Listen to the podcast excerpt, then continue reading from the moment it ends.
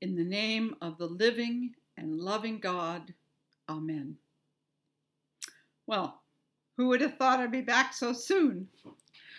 But here I am, and in a way, like Paul with the Thessalonians, I never really left. Like so many others who are in Michigan or have moved to Oregon and other faraway places, I'm still part of an All Souls Sacred Ground group. I read the Pathfinder and I look forward to Soulcast every week. The opening verses of Paul's first letter to the Christians in Thessalonica says what I'm thinking and feeling. We always give thanks to God for all of you and mention you in our prayers, constantly remembering before our God and Father your work of faith and labor of love and steadfastness of hope in our Lord Jesus Christ. For we know, brothers and sisters, beloved by God, that God has chosen you. Because the message of the gospel came to you not in word only, but also in power and in the Holy Spirit and with full conviction. You see, all Soulsians, your work of faith and labor of love and steadfastness of hope have been evident over the years. And most recently and profoundly in this time of pandemic, of fire and smoke, of exile from corporate worship and study and community, you have been steadfast. All of this reveals the strength of a life in Christ that is the same strength as a tree planted by the water that bears fruit even in a time of drought. In today's gospel, we are finally through the challenges to Jesus' authority and those violent parables. In today's gospel reading, we come back to basics, in which Jesus reminds us that everything, everything important, everything comes from this mandate. You shall love the Lord your God with all your heart, and with all your soul, and with all your mind and your neighbor as yourself. What does it mean to love God with all our heart and soul and mind? In his new book, Love is the Way, presiding Bishop Curry says, writes, Love is the firm commitment to act for the well being of someone other than yourself.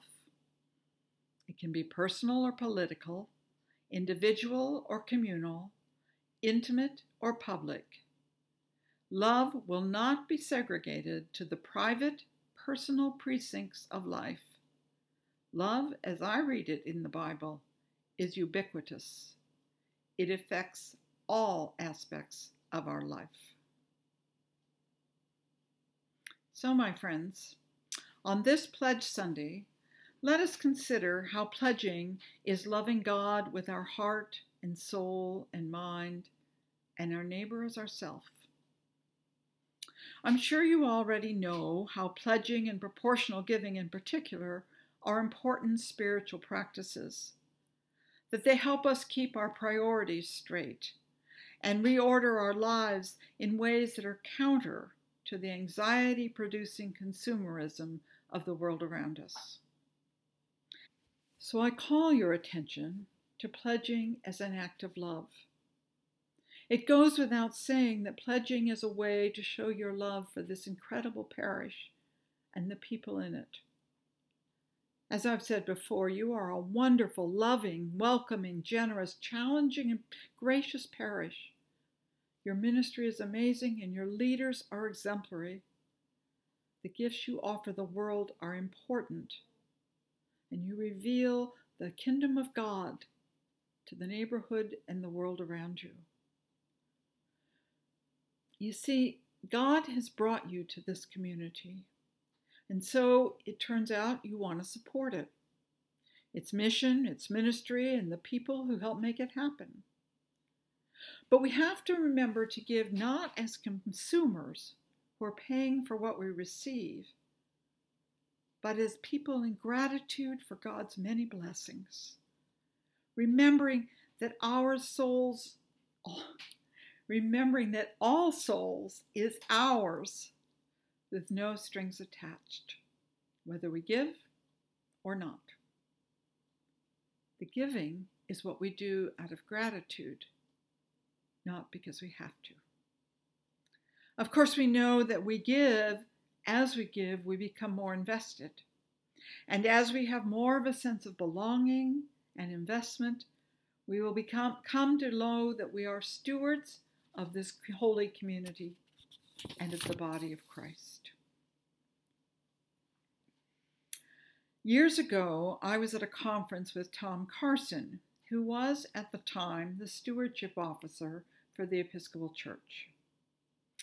He offered many words of wisdom that have nourished me over the years. But let's start with this one. God wants a tithe from us because that's how God can get a good grip on us. That's how God can get a good grip on us. I love this image because it reminds me of a mother kitten as she grabs her kitten, mother cat, as she grabs her kittens and hauls them off to some safe place away from all the people where she can nourish them and nurture them and keep them safe. Remembering Bishop Curry's description of love as a commitment to act for the well being of others, pledging and giving can be seen as an outward and visible sign of loving. Giving of our time, our talent, our energy, our expertise, our attention, and yes, our treasure is the outward and visible sign of our love for God, for all souls, and for the people that all souls serves. And that's not all. There is more. In Greek, the word we translate as blessed can also, and probably more accurately, be translated happy. So when Jesus says it is more blessed to give than to receive, he may not be comparing values as much as he's comparing experiences, because giving brings joy. In the final week of the year of Matthew, we will hear the parable of the final judgment, the one in which Jesus talks about the sheep and the goats where the punchline is Come, you that are blessed by my Father, inherit the kingdom prepared for you from the foundation of the world. When I was hungry, you gave me food. When I was thirsty, you gave me something to drink. A stranger, and you welcomed me. Naked, and you clothed me. Sick, and you cared for me. A prisoner, and you visited me. The kingdom, the banquet of rich foods and fine wine strained clear, the one where our enemies are our dinner partners, this kingdom is here for us right now in this time and place. This summer, I participated in this feast when I worked with the Jambalaya and the Sandwich Ministries. By the way, the sandwich ministry is a perfect example of bearing fruit in a time of drought. It was so much fun to experience the community, the laughter, and the joy we shared as we fed the hungry and prepared their food. You see, we enter the kingdom of heaven when we give of ourselves, our souls and bodies, of our resources, and of our time and talent. For you see, giving is receiving. I've watched myself and others opening presents at Christmas. While the young children are thrilled by what they receive, as they and we grow older, we find the true and lasting joy is in watching someone happily receive the gifts of our thoughtfulness and our generosity. That's the joy that warms our heart. I find this to be true in my giving to God through the church as well. I am thrilled to participate with you in the work you are doing because I gave time and talent and treasure to all souls.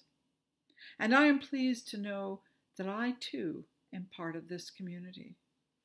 Happy are those who give.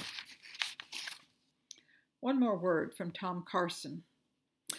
He says that while God loves a cheerful giver, God will accept from a grump. Oh, this is so true. But I have learned in so many ways that giving begets joy. For instance, you heard my story this summer about acting in love with the demanding old lady. In those gifts of time and talent, I found joy and a deeper love within me and was transformed. What I have learned in so many ways is that it is giving itself that makes us cheerful. God grabbed me by the scruff of my neck and made me new and made me more whole. There is a truth in the adage that says, You cannot outgive God. Sara Miles, in her book Jesus Freak, describes this perfectly. She writes, I know how grudging I can be. The Spirit blew me somewhere I hadn't planned. I thought about the time I'd headed over to San Francisco General Hospital after work for a diocesan meeting on area ministry with others who are doing food pantries, hospital chaplaincy, community organizing. With it was all fine, but I was sick of everybody. I didn't have the energy to listen to interminable reports in church speak from inarticulate clergy, or to the annoying church bureaucrat who tended to lecture us on process.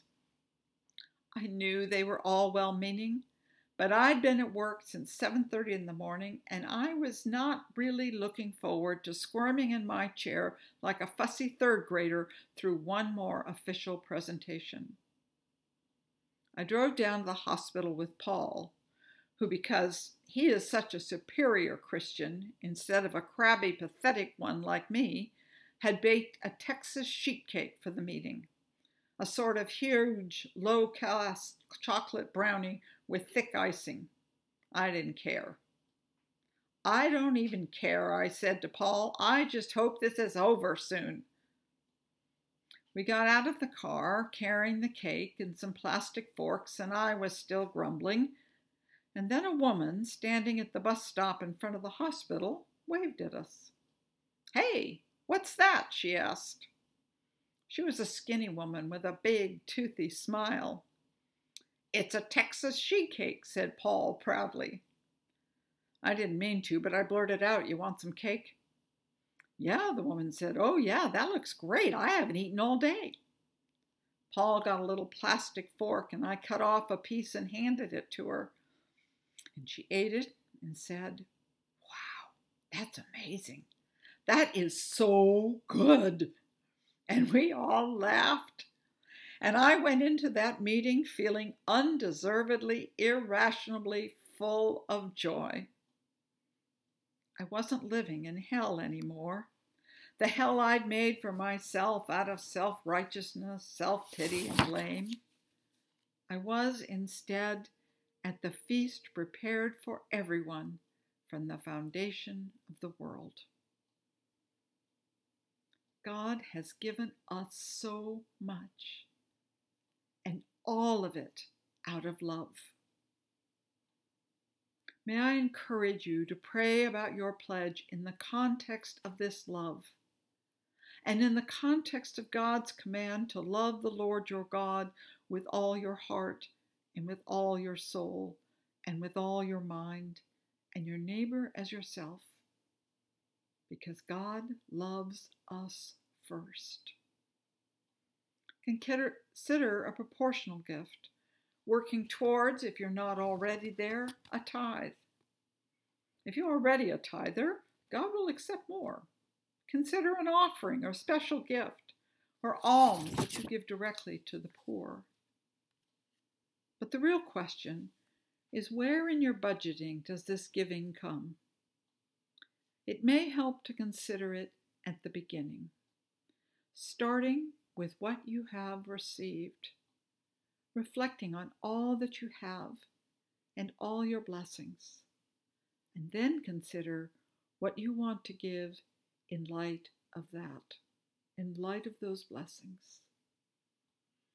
And put your pledge at the top of your budget list. And as you work on your budget, the ideal gift that you have made may need to be adjusted because of previous commitments. But you start there and you make it your goal for the years to come. Loving the Lord with all your heart and soul and mind must mean that God comes first and foremost. Blessedly, God understands and blesses our limitations, and we are blessed when God is first and foremost in our minds and hearts and souls. As you make your pledge, please remember Giving is a blessing. Giving is transformative. Giving is receiving. May your lives be blessed by your generosity. As you make your commitment, let us pray. May the outrageous God who gives us everything accept us for who we are. May the Word made flesh grab us and hold us near. And may the empowering and decidedly wild Spirit help us risk ourselves for love. And the blessing of God, creating, redeeming, and sustaining, be with you and remain with you always. Amen. Thank you for inviting me to share the good news of God in Christ with you today. It's been a joy. Now, to your pledging and back to live worship.